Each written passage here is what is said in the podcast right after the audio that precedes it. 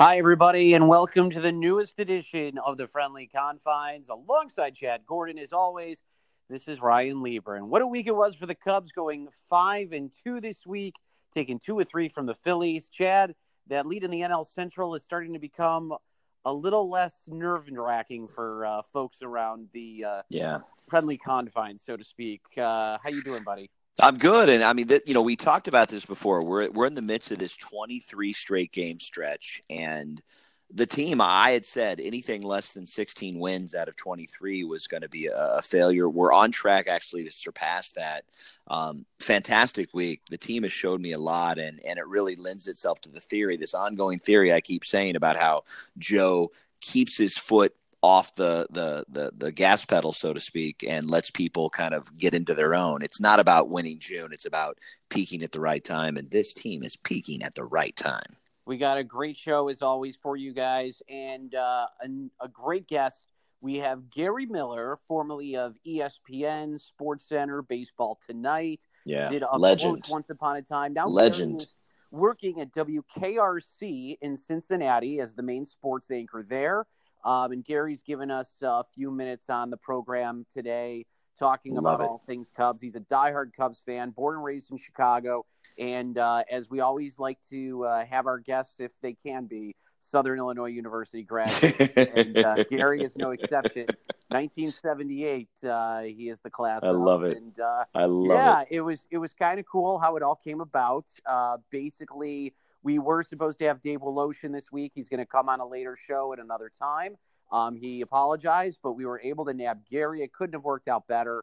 And It really so, uh, we're excited to talk to him. In this We're, we're getting such good, great guests, Ryan, and I, and I, you know, I welcome all of our listeners. So I, we, we're, we're doing the, the number of listeners. Thank you so much for supporting the podcast. But please make sure you as well you join our Friendly Confines Cubs, uh, Chicago Cubs Friendly Confines Facebook page um, because we do look for feedback there. Let us know who we should go after. Last week we had Dave Kaplan. Uh, week before we um, we've got a guy literally walking off the Sports Center set, and then this week we have one of the legends of like the just the golden age of of, of Sports Center and Gary Miller. So good on you, Ryan, for lining that up. So let's dig into this. So let's talk about it. And so the week is is is wrapping up. We're looking ahead to this next week. We still have several games uh, in a row before a day off. This series against the Phillies, talk about a team that's fighting for their playoff life. Just a couple games behind Atlanta, who the Cubs played on Thursday and won. Ryan, how important was this series win this weekend? Well, it was huge. I mean, it was huge for a bunch of reasons. One, because the Phillies are a team that's you know trying to vie for a postseason spot, possibly get that uh, last playoff uh, berth to potentially play in that one game playoff. They're still not completely out of the NL East race either. I mean, the Braves are starting to kind of lengthen their lead, but the Phillies are right there. And, you know, this is a team that uh, certainly everybody was kind of pointing to is maybe this was the year the Phillies were going to break out with that Yeah. young roster. They go out, they get Jake Arrieta in the offseason. He's been pitching pretty well.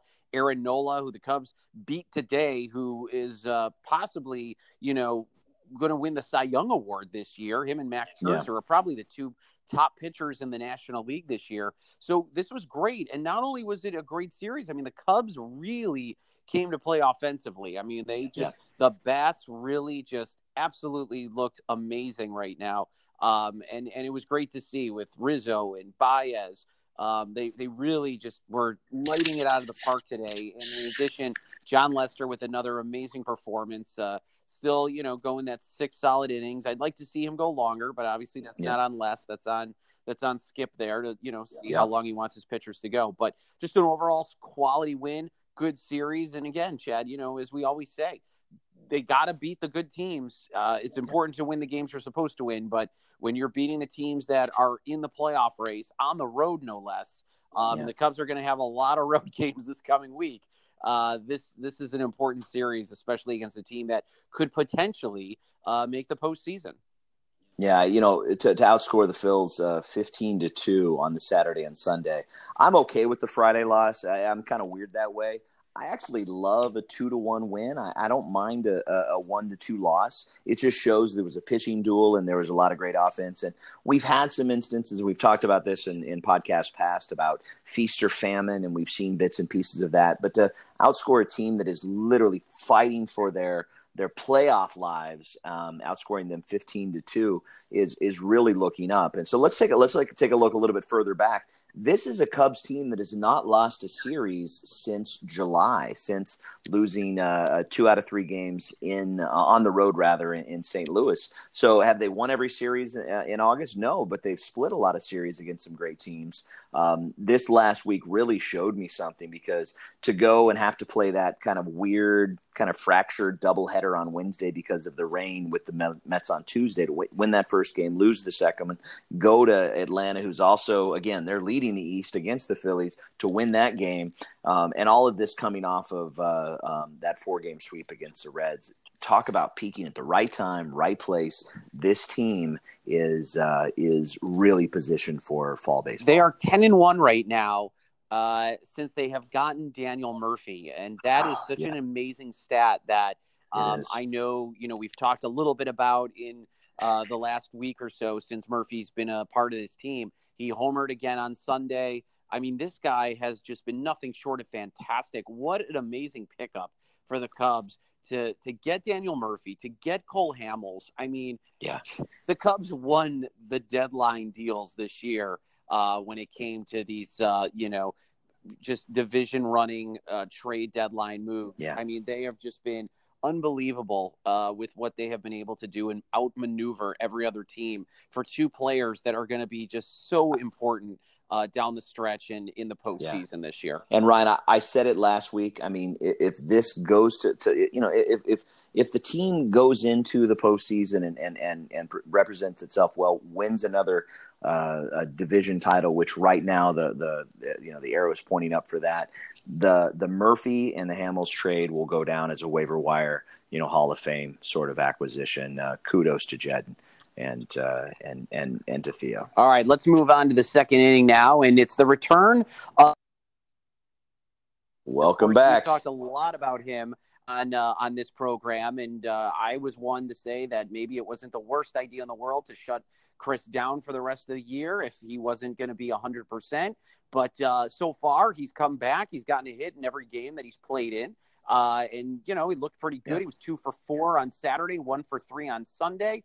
Uh, looked pretty good in Iowa. And um, while some people are saying he's probably not going to be MVP, Kris Bryant, he's still going to be a pretty uh, solid and serviceable player for this team uh, as we play the final month of the season. So, Chad, my question to you is the obvious one. What are your initial thoughts of seeing Kris Bryant back in the? You know, lineup? we disagreed on this, and we're going to do that from time to time. I, you know, it, Kris Bryant at at seventy percent, Kris Bryant at seventy seven percent you want Kris Bryant on your team. Uh, if you're worried about you know something uh, long standing, some sort of injury that's going to be debilitating into the career and into his future, then yeah, shut him down. But I think you're got a, you've got a guy that's dealing with a, a, shoulder thing, and he's working through it. He's changed up his swing a little bit. The numbers speak for themselves for, for him to come in and have three hits in the first two games back. What I loved about it, and this is the thing that I think, um, and I, I saw this online described as an embarrassment of riches. Right now, Joe Maddon has the ability to start Kris Bryant in the outfield, have David Bote be at third base, and then later on, once the lead is in place, bring Bryant down to third, have Addy come in as a defensive replacement at shortstop, um, move around all the different pieces of the puzzle. Uh, I think that I'm so glad to see uh, Kris back because he is a guy that has respect from the league. He's a guy that when he is up to bat, he has the ability to yank one out or, or have a big hit. And defensively, he is he is uh, he's an upgrade over Schwarber. Um, and he's as steady as they come at third base. So for me, this is a great, great um, uh, opportunity for him to come in at the right time, at the right place, and to give Joe just every option. What do you think? Yeah, I mean, and I'm not under um, you know, I listen, I think you made a great point. David Kaplan pointed this out as well. And you mentioned the left field is that Kyle Schwarber and Gary Miller actually gets into this a little bit too, that Kyle Schwarber clearly is is not playing well this year offensively. Uh, he's just not hit his groove. Uh, just continues to struggle at the plate from a, you know an average standpoint. And maybe it's it's the move to keep David Bote at third base and stick Kris Bryant in left field. And maybe that's what the move is to go for the rest of the year. Um, I'm not opposed to that at all. I think Kris Bryant's pretty comfortable in the outfield. Yeah. He can play that position pretty solidly. And, you know, you got a guy in Bote who obviously has proven himself day in and day out since he's been, you know, called up from the AAA level in Iowa. um, I, I think that's maybe the the move to make. And I think you know what, if Bryant can, like you said, at least even be seventy five percent of what he was, he's still one of the better players on this team. He's still somebody that's going to be able to contribute. And even if he's not hitting the ball out of the park, even if he's a guy who's going to be hitting singles and just getting on base for that matter, and still can supply yeah. you know decent defensive play, um, then you know what? I'll change my tune with that. I have an opportunity to change my mind here. I can admit when I'm wrong, um, and I'd like to see Kris Bryant, uh, you know, hopefully play a little more, and maybe we see him more in the outfield uh, as opposed to in the infield. What, what do you think about that? Well, I, I just love the flexibility, and we saw it on the Sunday game where, where Joe could have him in the outfield, have him in the infield, swap him around as needed.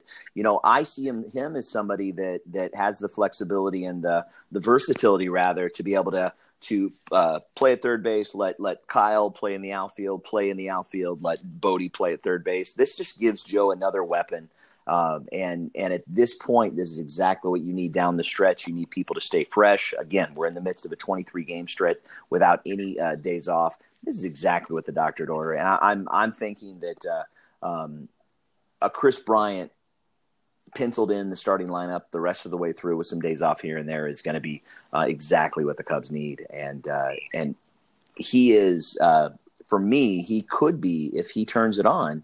He has the ability to be the X factor. All right, moving on to the third inning, and it's a little related to the previous inning. You know, we're talking about, you know, you made a really valid point. If if Kris Bryant's not going to be your power guy, that's that's an issue.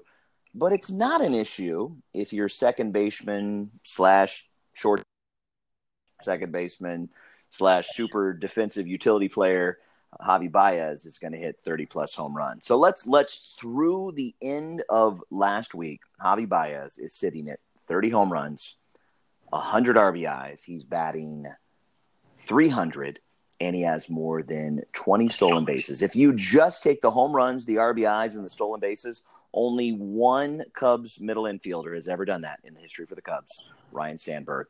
Ryan, is Javi Baez the National League MVP, and how important has he been to this team this year? Well, he's been the most important player on the team this year, as far as I'm concerned. I know you, you know we can talk about the job that Ben Zobrist has done this year, among some of the other like you know players that have stepped up in the absence of Kris Bryant this year, and maybe not Anthony Rizzo having one of the best years that he's had in the past.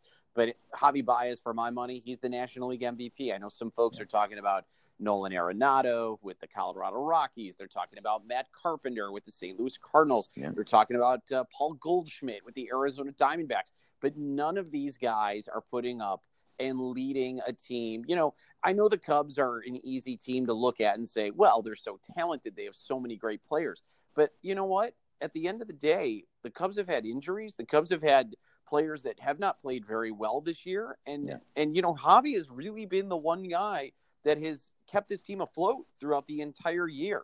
Um, that Joe has been able to rely on. He is putting up numbers that we have not seen, like you said, since Ryne Sandberg, and prior to that, since Ernie Banks for an infielder for that matter. So it is just it, it is beyond me how he is not getting more national talk right now yeah. as being the MVP because as far as I'm concerned, it's a hands down it's a it's absolutely a no-brainer as far as I'm concerned that Javi Baez should be the MVP of the National League. He has shown everybody that he can do it both offensively and defensively um, and his better numbers in my opinion overall and is a team with a better record than the other players that I previously just mentioned.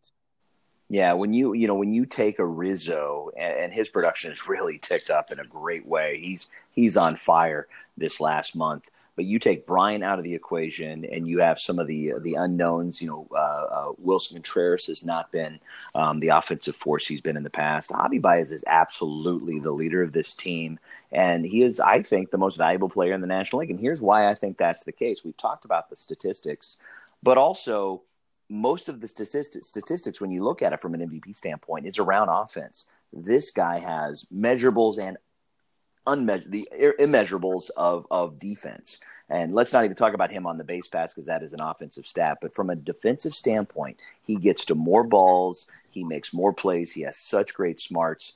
You know what I love about this is he's just a few seasons in, right? He, I think, I think Sunday was his 500th game. He's had a little more than 500 at bats, and this year he's got about four and a half WAR. um, which is incredible. That is an MVP number. He is definitely in the discussion. If everything holds true right now, we may be looking at a 30 30 guy, which is pretty rare in this day and age, but there's a really good chance we're going to see 40 home runs out of Javi. If he goes on a little bit of a tear this last month, I won't put that past him. So I can really see him finishing with, with 38 to 42 home runs and 120, 130 RBIs. Though that's MVP numbers. And then you put his defense on it. Yeah. I mean, I think we're on the same page with this one. I, I don't see why uh, that the voters, when this season is over, I, I've even seen some articles that are saying that Max Scherzer should win the MVP, which I is that's a head scratcher as far as I'm concerned. Max Scherzer for yeah. Cy Young, absolutely. But yeah. for him to have the MVP as well, considering a the Nationals are a terrible team this year, they're mediocre at best, and two, when you have a guy, multiple candidates who are easily uh, in a better position than Max Scherzer for the MVP, and Javi, in my opinion, like I was saying before, uh, it's it's absolutely ludicrous if if he does not win it. I, I would find this to to be just ridiculous if if he does not win uh, the MVP when it's all said and done. All right. One, one thing, one thing that I'll yep. say, Ryan, if I if I can, yep. um, you know, if I'm looking beyond, I wasn't putting Scherzer into the mix, but you know, Matt Carpenter, from an offensive standpoint, from when that team started to turn around for the Cardinals, I can act, absolutely put him in the top five equation. And right now, what's happening with Christian Yelich in uh, for the Brewers really great candidates. But if Javi Baez, with all the injuries, I mean, we can go through all of the injuries that the Cubs have faced from losing Bryant to not to losing Yu Darvish to losing uh, Morrow. Um, the fact that, that that they're leading the division and they're they're the best team in the National League, that has to have some some credence there. So right now, it, for me, it's Javi Baez and everybody else. All right, fourth inning now, and with the Cubs win on Sunday, the magic number trims down to 21. Chad. Uh, now, the, the magic number game is something that back in the day, before there were three divisions, maybe played a little bit more of a bigger role because teams were clinching the divisions right. uh, much sooner in the month of September. However, now with less teams in the division, you now have three divisions, and the wild card obviously plays a bigger role. Um, the magic number sometimes is clinched on the last day of the year. Yeah. Um, but right now, with the Cubs holding a five game lead going into this week, is it a little too early, Chad, to say the magic numbers? No, absolutely not. In fact, it is one of my favorite traditions, well, dating back to uh, 2015 when uh, when we had to actually have a clinching magic number of just getting in. That was that incredible 100 wins, 97 wins, 98 wins National League Central in, in 2015. I love putting the magic number. I actually started it on Saturday. I started it with Derrek Lee's picture. And now today, here we are, Sunday night, it's at 21. Sammy Sosa is is the number for the magic number. I don't believe so what I'll say is I've had a couple people like don't do that. You're going to jinx it. But listen, I don't believe in jinxes. I don't believe in curses. I don't believe in talking about a magic number is going to have any any significant impact at, at all on what's going on in the field. It's exciting because right now we're we are from a baseball fan perspective, we're looking at at these next couple of weeks. This could make or break if the Cubs go on some tremendous run, and the the Brewers and the and and, and they are in a tremendous run, but then the Brewers and the and the and the Cardinals start to falter. That magic number is going to get lower and lower right now. So 21 with with a month left to play, a little less than a month. Uh, this is the time um, what do you think? Do you think it's a little too early to start talking about this? No, listen, I think it's fun. I don't think there's any reason. I mean, just because their magic numbers at 21, it doesn't mean it's going to be a curse or a jinx if uh, you or anybody else starts to talk about it. The, the bottom line is that is what the magic number is. And, you know, they got to get there, right? That's the way they're going to make the postseason is if there's any sort of combination of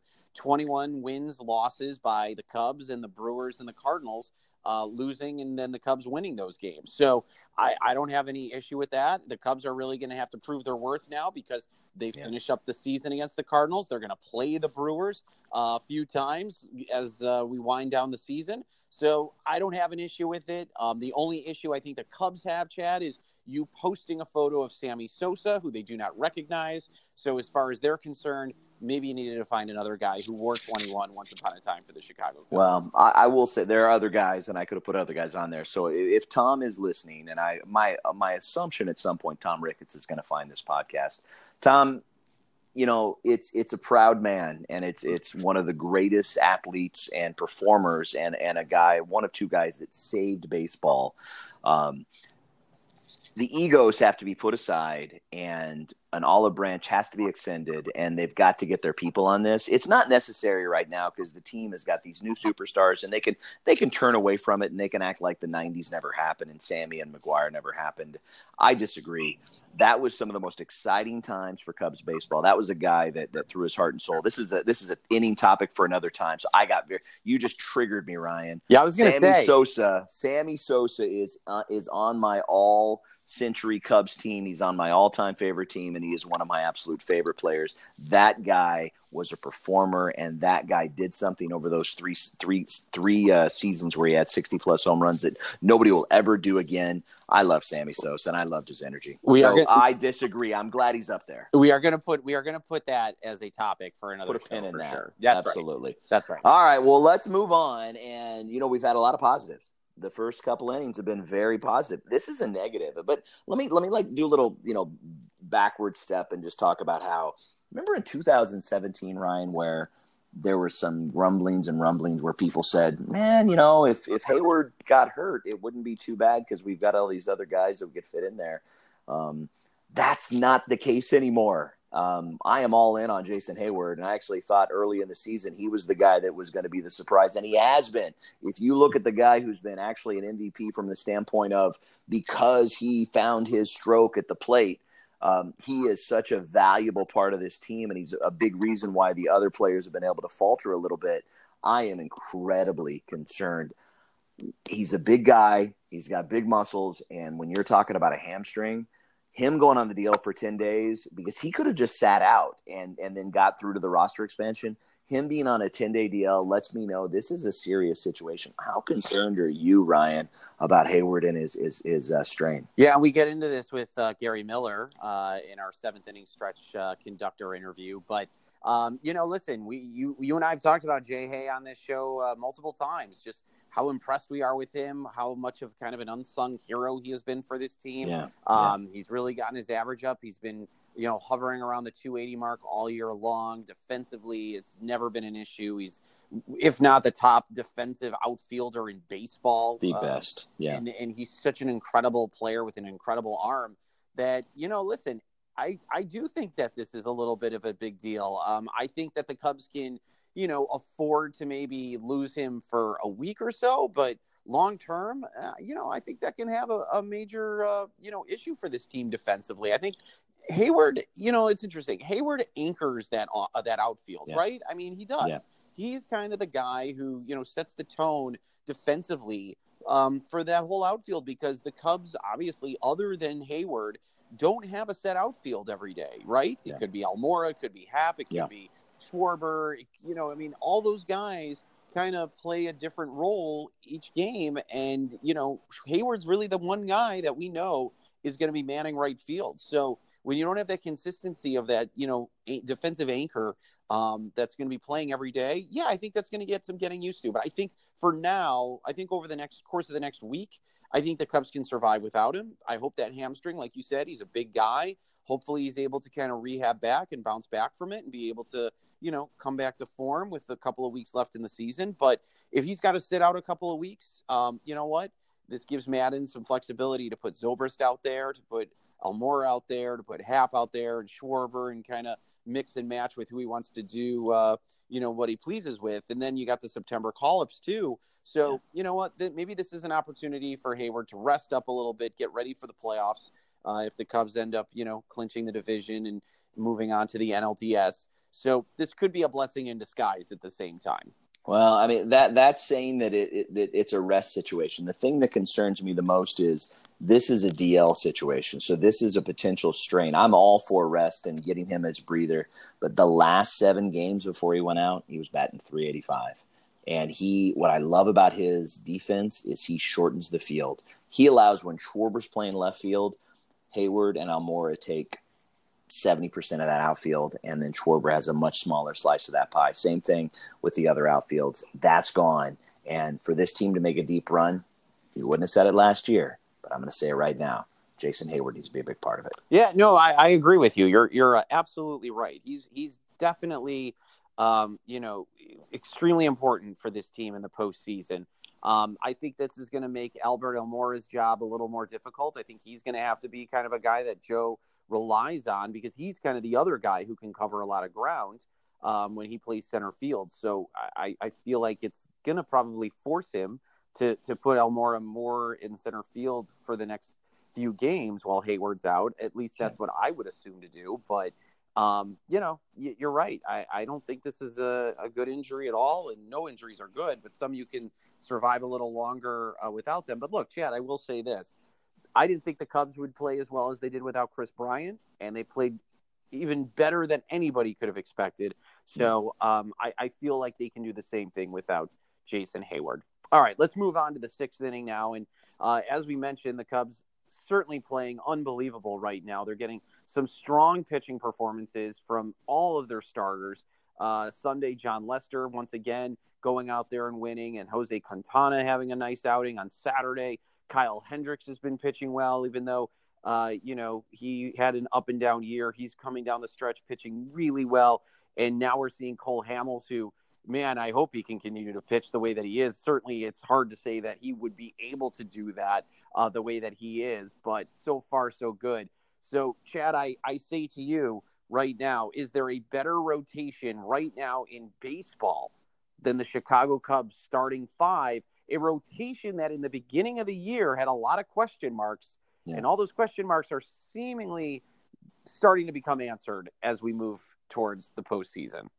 I, I go back to my theory that that you just you you you you don't put the foot on the gas until it matters. And right now it matters.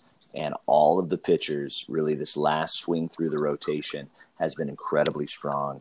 You know, Lester pitched a, a, a, tremendous game um, Hendricks, uh, Hamels. I'm waiting for a rough Hamels start. Maybe it's not going to happen. Maybe this is going to be one of those stories of your Mike Montgomery came in and in the six man rotation in the past week, it, it pitched a very uh, strong game, and he's going to be the guy that's going to make the five man rotation. Alec Mills back down to to Iowa. This is such a strong lineup. This is a confident lineup, and this is a con- this is a confident lineup. If the Cubs score runs, I, I I'm betting it all on on uh, on this starting rotation right now. I don't know where the weak spot is. We are happy to have with us here on the friendly confines the sports anchor from WKRC in Cincinnati, former ESPN Sports Center and Baseball Tonight host, and more importantly, he is a Southern Illinois Saluki graduate. Please welcome to the program, ladies and gentlemen. It's Gary Miller. Gary, welcome to the friendly confines with Ryan and Chad. Hey, it's good to be in these friendly confines, and yes, that is the most important thing. Carbondale Saluki forever. We we will always have a special bond, Gary and I. Uh, after a weekend of uh, fun in Carbondale back in 1997, it's hard to believe, Gary, that was uh, over 20 years ago. I was uh, yes. a 21 year old kid back then. I'm now an old man myself. So, uh, in fact, it's kind of funny because I think I was the same age. I'm the same age now that you were when you came back to Carbondale. So how is that for perspective? Wow. Yeah. yeah. No, it's I remember it vividly, but it has been a while now. 90, uh, 97. Uh, you you can follow Gary at local uh, 12 uh, and uh, Gary is the, uh, as I mentioned, sports anchor at uh, CBS 12. It's at lo- local 12 Gary, at local 12 Gary. I can get that out of my mouth there at WKRC in Cincinnati. All right, Gary, let's get into this. Uh, the Cubs right now in first place, playing the Phillies this weekend. Uh, Kris Bryant back in the lineup after, uh, you know, with the shoulder inflammation. Do you expect Bryant to kind of be able to recapture that uh, that magic touch that he's had over the past couple of years and really reinvigorate uh, the offense even more down the stretch here in September? I think he's going to help. I I don't expect him to be, you know, the, the top of the line Kris Bryant that we're used to. Um, but I think he's that's been a big missing piece for a while. I think the Murphy acquisition really uh, modified a lot of that and helped. That was a huge pickup uh, to sort of get him through another week without Kris Bryant. I don't expect him to be MVP Kris Bryant, but I think it's going to add a lot, and I think it's a piece they needed once we get to playoff time. obviously this roster is so deep, Gare. Uh, they have so many pieces that they can uh, put you know in and out of the lineup, and Maddon you know certainly makes the most of it. And one of the things that he has now is he can kind of play around with his infield with all of the moving parts, as you mentioned. Now they got Murphy in the lineup, but in your mind, if you were able to kind of pick the infield you would want, now that Addie Russell also is going to be coming back. Is there a set lineup that you think makes the Cubs look better if they had an everyday lineup in that infield that you would uh, potentially put in on a day in and day out basis? Well, for me, I got especially in the playoffs, I, have got to get Murphy in the lineup, um, which which probably means moving Bryant to the outfield, and then you got to decide. You know, thankfully, I don't know about thankfully, but Heyward's on the disabled list right now, which alleviates one of those overcrowding issues. But and I don't know if Schwarber can play right or not, but um, I think that would be ideal, especially offensively. We are talking to Gary Miller. He is the uh, sports anchor at Local 12, the CBS affiliate in Cincinnati, WKRC. You can follow Gary at Local 12 Gary.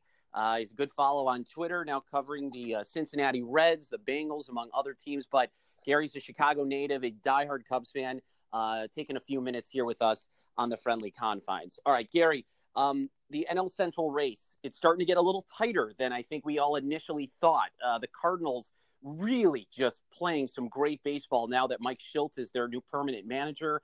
Uh, the Brewers are still right there. Do you expect this to really just come down to the last couple of days of the season? The Cubs do finish the year against St. Louis at Wrigley. Is this going to be one of those series, you think, that could determine the NL Central either way, or you think the Cubs eventually are going to be able to pull away and it's not going to be an issue? I, you know, it's hard when you've lived your whole life as a Cub fan until you know 2016 expecting just imminent disaster. But um, so I don't want to appear overconfident because that's not the nature of a Cubs fan. But I don't have a lot of doubt about them winning the Central. Um, I do think the Cards and Brewers are tremendously improved and have made some good moves. But I think the Cubs just have too much veteran presence. The Cards are relying on an awful lot of young guys. I know it's worked out well for them since they made the managerial change. And the Brewers were just here in Cincinnati, and man, they can hit. I don't know how much Gio Gonzalez is going to help them. Uh, you know, I think that all of them have pitching flaws. I think St. Louis may have the best pitching in the long term because um, I like a lot of their young pitchers. But when you get down to crunch time and playoff games and you know playing at Wrigley in the heat of a pennant race and the place is going up for grabs, um, I don't know how great some of those young pitchers are going to respond to that. But uh, I think the Cubs' offense will over is better than St. Louis's. And I think the thing I fear most about Milwaukee is that offense, especially Christian Yelich and, and Cain have been big additions for them, and Shaw is starting to hit now. And so I think it's really if if Hamels can keep pitching the way he is, which is kind of expecting way too much. Um, and I think the biggest issue for the, the Cubs is get the bullpen straightened out. I, I still that's been a problem all year long, and I, I don't really see the solution in, in what they've done. We're talking with Gary Miller. He's the sports anchor at WKRC in Cincinnati, taking a few minutes with us here on the friendly confines. Uh, someone that uh, we have known for a very long time. He's uh, a Saluki as well, longtime uh, Chicago native, grew up, born and raised in the Naperville area, if I remember that correctly. And That's correct. Uh, diehard Cubs fan, and uh, taking a few minutes. It's always a pleasure to to have some time to catch up with Gary. So, Gary, with that being said, we talked about the NL Central. Let's look outside um, the Central, just the National League as a whole. Are the Cubs, in your opinion, still the team to beat, or are there any teams that concern you um, come postseason time that the Cubs could have some major issues with? Well, always the Dodgers. I mean, I'm right now. I'm expecting it to be the third straight year of these two teams meeting in the NLCS. So I think it's imperative that the Cubs get home field because we saw what happened last year. Um, I, I just they they scare me. Uh, I don't think Jansen's going to be as bad as he's been uh, since he came back from the heart condition, um, and they just added Morrow. So it's they they're as deep as the Cubs. I mean, they have quality guys that can't even make their starting lineup. Turner's back. You know, I think I have the same fears that I've had the last couple of years when when they met in the NLCS, and I think that's the team to beat. Right now, Jason Heyward just went down. He's going to be out for at least a couple of games. Is that going to have a major impact, do you think, for this team defensively um, or even offensively? Where, where, do you stand on that right now? Or is that something that you think, uh, because of the depth of this, this team, it's not going to be an, an issue right now? I think he's become, you know, despite his great first half in which he started to look like his Atlanta and early Cardinal days. Uh, you know, he's coming back to earth, and his average has dropped about 60 points in the last month or so. So I don't think offensively he's a, a huge upgrade, but I think much like Addison Russell, you know, we talked earlier about the what would be the ideal infield. You know, the other option is to start Baez at short and put Murphy at second and Bryant at third, and then bring Russell in for defense um, late in the game. Same thing for I feel with Heyward, and I, I just feel like um, center field they're they're much better off uh, playing. Um, God, I keep saying Alomar in my head. it's an easy it's an easy uh, mistake. I know, I know. It's so true. Uh, but it, they, um, I feel like they're much better that way. And I, you know, I'm a little concerned about Schwarber. I, he's really just not clicked uh, at any point this year where he got into a stretch where he hit like four or five in a week and uh, i'm just kind of concerned about his ability to make a major impact when we get to these games where you know you one and you're out uh, you know they got to they got to win probably at least one game at dodger stadium or at arizona or uh, at atlanta you know so i i really feel like I want to see the old Kyle Schwarber show up one of these days. He was such a huge uh, factor for that team in the 2016 World Series, and you're right. He's he's been very inconsistent uh, so far this year. Just hasn't hit his stride uh, from an average standpoint for sure. Uh, we're talking with Gary Miller. He's the sports anchor at WKRC in Cincinnati. Uh, you can uh, follow Gary on Twitter. Uh, it's at local 12 Gary is his Twitter handle. And uh, Gary, obviously, a longtime Chicago Cub fan. So, Gary, I think you kind of alluded to it in an earlier question, but if you saw um, a fear that you had in this team um, going into the postseason, what would that be? Yeah, yeah, it's the bullpen, definitely. Uh, I just there's not a lights out guy like 2016. In fact, 16, you, you had two, two of them. You had a setup man that you could always count on. You know, Edwards has been really wild this year. He's been hard to hit, but he's walking too many guys. And Strop has been incredibly inconsistent. Uh, they've had injury issues. I just, I think that could be a real Achilles heel uh, come the postseason, and th- those kind of losses kill you when you when your bullpen gives it up. The only saving grace is St. Louis isn't very good either, and the Dodgers is in turmoil uh, since Jansen has come back with a shadow of himself since he went out. And and the Braves have kind of the same problem St. Louis does. It's they're kind of a lot of young guys to that could uh, wilt under the October uh, spotlight. Gary Miller, sports anchor, WKRC in Cincinnati, taking a few minutes here on the friendly confines. He is our seventh inning stretch uh, special conductor this week. Uh, Gary, thank you so much for joining us here on the friendly confines here in the seventh inning. Please come back again. We'd love to have you on during the postseason run if you're able to. Uh, always great to talk to you. And thanks for a few minutes here on the show. Yeah, let's plan on talking in October. And you know, it's interesting uh, funneling this through the Reds, who are the you know the team I'm covering on a daily basis now. You know, I was scared to death when I went to the games here in uh, late June, and they got swept. Yep, uh, the Cubs did. But then you know everything came back to earth when uh, the Reds came to Wrigley recently. So that was an encouraging sign, and I, you know, I kind of I, I see the rest of the Central through how the Reds play them, and that's why I'm a little fearful of the Brewers and um, you know the Cards have manhandled the Reds over the last few years. So I don't think they can count on the Reds to do them any help. That's very true. very true. Maybe, like you said, maybe if it was the beginning of the year, maybe we'd be telling a different story, but uh, not so much now. So, but listen, thanks again. Uh, again, always great to hear your voice and catch up. And uh, you, you, are you're always uh, been so gracious with me over the years, and I've always appreciated our friendship and everything that you've done. So hopefully we can talk down the line and um, have a great one. Thanks again, Garrett. Yeah, let's hope we're still talking Cubs on our mutual birthday. That's absolutely right. Absolutely. Gary Miller from WKRC in Cincinnati. Gary, thanks again. Oh, anytime.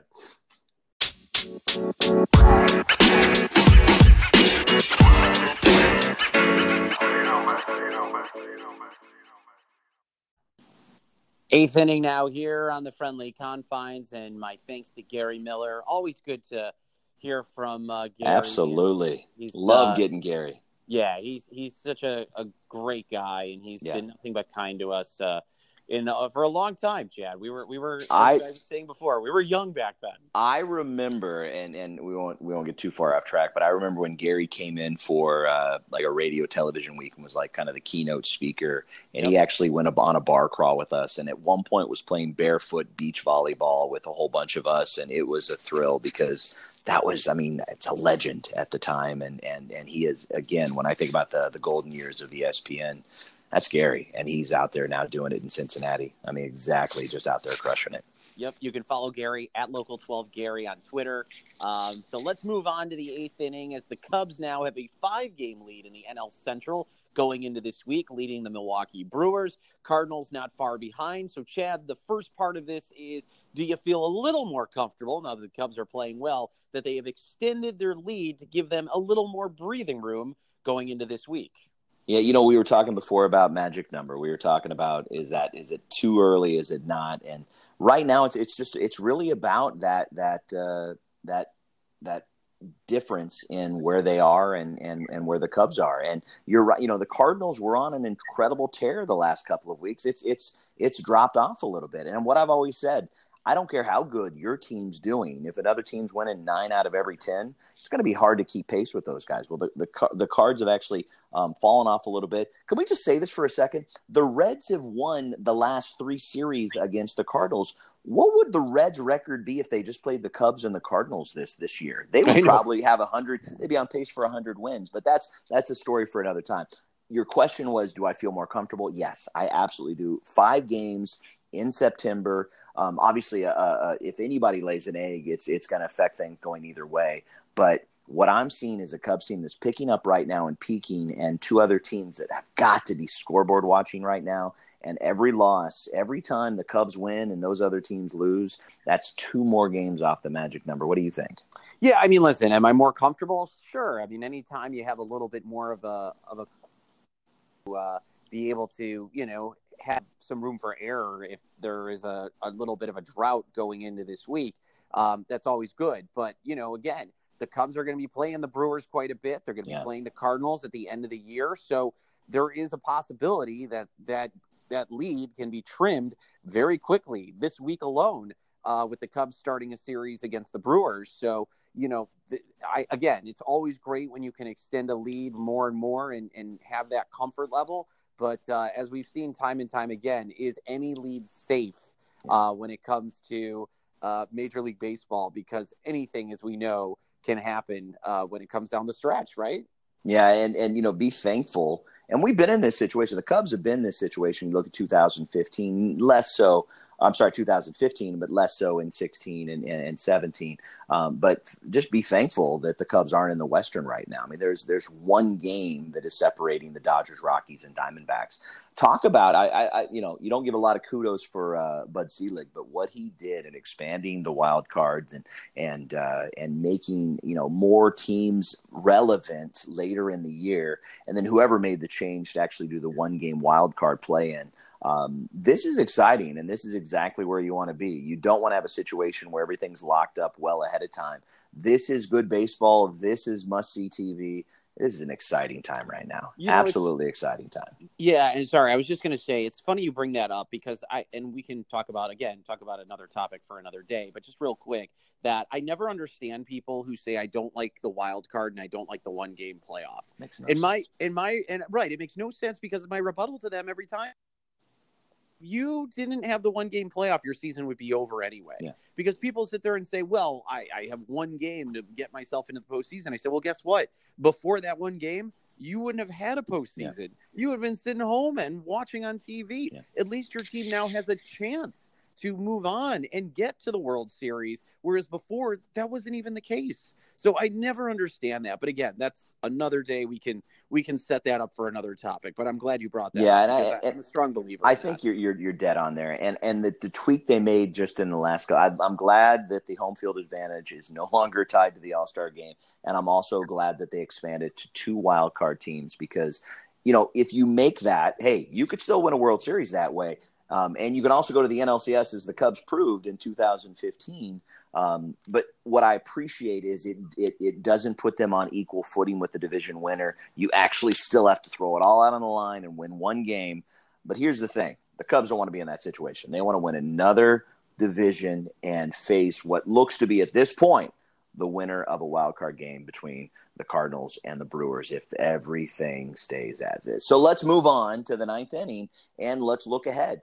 I keep saying this, and I said this before. What a pivotal, what's an important time right now 23 straight games without a day off. That's so vital when you think about breathers and rests and people being fresh. Now we're in the stretch run. And you said it just a second ago. They're going to face the Brewers for three games, and then they've got four games before they face the Brewers again for three more games. So in the next 10 games, the Brewers six times. Is this make or break time for both teams? Yeah, I think it is. I think these are the games that are really going to count down the stretch. I mean, look, would you have it any other way? Yeah. I mean, this is what's going to ultimately determine whether or not the uh, the Cubs are going to win the division. I think this is going to separate them or make it a closer, um, you know, race than it could potentially be. Um, look, here's the thing that the Cubs have going for them. Their pitching is much better than Milwaukee. The Brewers have been struggling this year um, from a pitching standpoint. Their offense is what's been keeping them afloat this season, and they've been playing unbelievable. Now, I uh, I spoke to somebody who lives down here, who's a very big Brewers fan, who's extremely frustrated by the way that the front office really didn't is it, go out. Is it get does Kato Kaelin? Is Yeah. Kato Kaelin your neighbor? Is that who you're talking to? it's Kato Kaelin. That's right. It's Kato Kaelin. Yes, that's right. He moved out of Brentwood. He comes down to South Florida now. Um, yeah, he now he had to talk about a guy who, man, he is a real bitter Bre- uh, Brewers fan. But Yeah. follow uh, follow him on. I'm sorry that I cut you off. Follow him on No, Twitter okay. if you're not on Twitter. If you're not on following Kato Kaelin, talk about a guy that wears his Brewers heart Oh, on his yeah. sleeve, and that's hundred percent. So again, not Kato Kaelin, but a friend. But a friend who who just said, hey, he was frustrated with with the front office that they didn't really make. Uh, a lot of the moves that he was hoping they would make. You know, they missed out on kind of maybe the, the big time players like the Manny Machados of the world Yeah. when they could have had an opportunity, or the Josh Donaldsons. Uh, they didn't really uh, step up in in those situations. So, you, you know, again, I, I think that these are important games, and I'm glad. Like I said, I wouldn't have it any other way, Chad, because uh, the Nationals, uh, you know, the Cubs have obviously played pretty well against them this Yeah. year, and then you know they got the Brewers obviously to start the week, and then they go right back to you know playing in Milwaukee again. Um, you know the Brewers are are in a good spot for themselves considering they're at home, right? Yeah. So they got the Cubs at home, then they got the Giants at home, and the Cardinals are on the road. They got the Nats to start on the road, and then they go to Detroit Yeah. to play the Tigers, who the Cubs uh, played earlier in the last uh, couple of weeks. So everybody's kind of you know just figuring it out at this point to see who's going to have the most favorable schedule. But um, look, it's it's going to come down to who's going to beat who, and if the Yeah. Cubs beat Milwaukee, uh, then this is their title to uh, to wrap up, and and that's as simple as it's going to be. the the beauty of of the way baseball is set up, especially when we're in magic number time, if you look at the Cubs schedule and you say, you know what, split against the Brewers, which means not losing any ground. I mean, I know the Cardinals are down there and they could lurk, but if you split against the Brewers, you're still five games up, and and uh, that's the beauty of it right now, being in the in the driver's seat. But we're in the midst right now, 23 straight games for the Cubs and and right now this this pretty long um, road trip, the longest one left of the season. So you've got uh, you've got uh, the seven games as you talked about Brewers, then the Nationals, and then back home for the Brewers, and then the Reds, who are probably going to uh, sweep the Cubs the- That's right. that weekend, the 14, 15, 16. So uh, is it make or break time? No. Is it the stretch run? Yeah. And if the Cubs continue playing like they're playing, if they continue playing 600, 700 ball, they're going to be fine. They're going to be fine again, unless somebody decides to win 20 straight games. Um, this is the time right now that if you are interested in tuning in to watch the Cubs Monday nights, I cannot wait to see again staff ace Cole Hamels take on Zach Davies at Miller Park. What a great start. So that's game one, and the rest of the, the lineup and the rotation is, is set up perfectly for Joe. All right, that's going to put a bow on this edition of the Friendly Confines. Uh, as always, Chad, always great to talk to you and uh, chat about uh, everything Cubs related. Uh, our thanks once again to Gary Miller for taking the time to join us here on the show. I know he's somebody we've wanted to have on this program, and finally we were able Yeah. to nab him. And uh, as Chad always likes to say, and uh, Chad, you can add in as well. Follow us on the Friendly Confines Facebook page. Uh, certainly, we would love to get your feedback on that. Yeah. You can also uh, follow us on Twitter at the same handle, the Friendly Confines Cubs podcast. Uh, and uh, we are always open to your feedback in any form on social media uh, to hear what you guys have to say. Yeah, and, and So true. yeah, so so so appreciate that. And then also wherever you're listening to this, so a lot of people we found uh, um, are listening to this on on Apple Podcasts, but whether you're listening to Stitcher, on Spotify, or wherever you're listening, please, if you like this podcast and you want to help us grow, please share this on your social media and let them know why you like it because that's going to help us get into other people's ear holes. And and obviously, if you are listening, please make sure you subscribe. Please make sure you give us a rating and a review uh, because we want to come back stronger and stronger each uh, each week. Ryan, take us home. All right, for Chad Gordon, I'm Ryan Lieber. Thanks, everybody. We'll talk to you next week on the Friendly Confines. See you at the ballpark, everybody.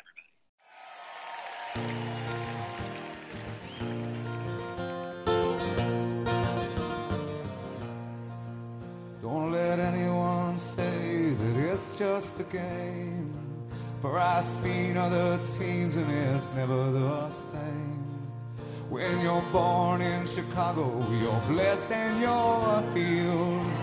The first time you walk into Wrigley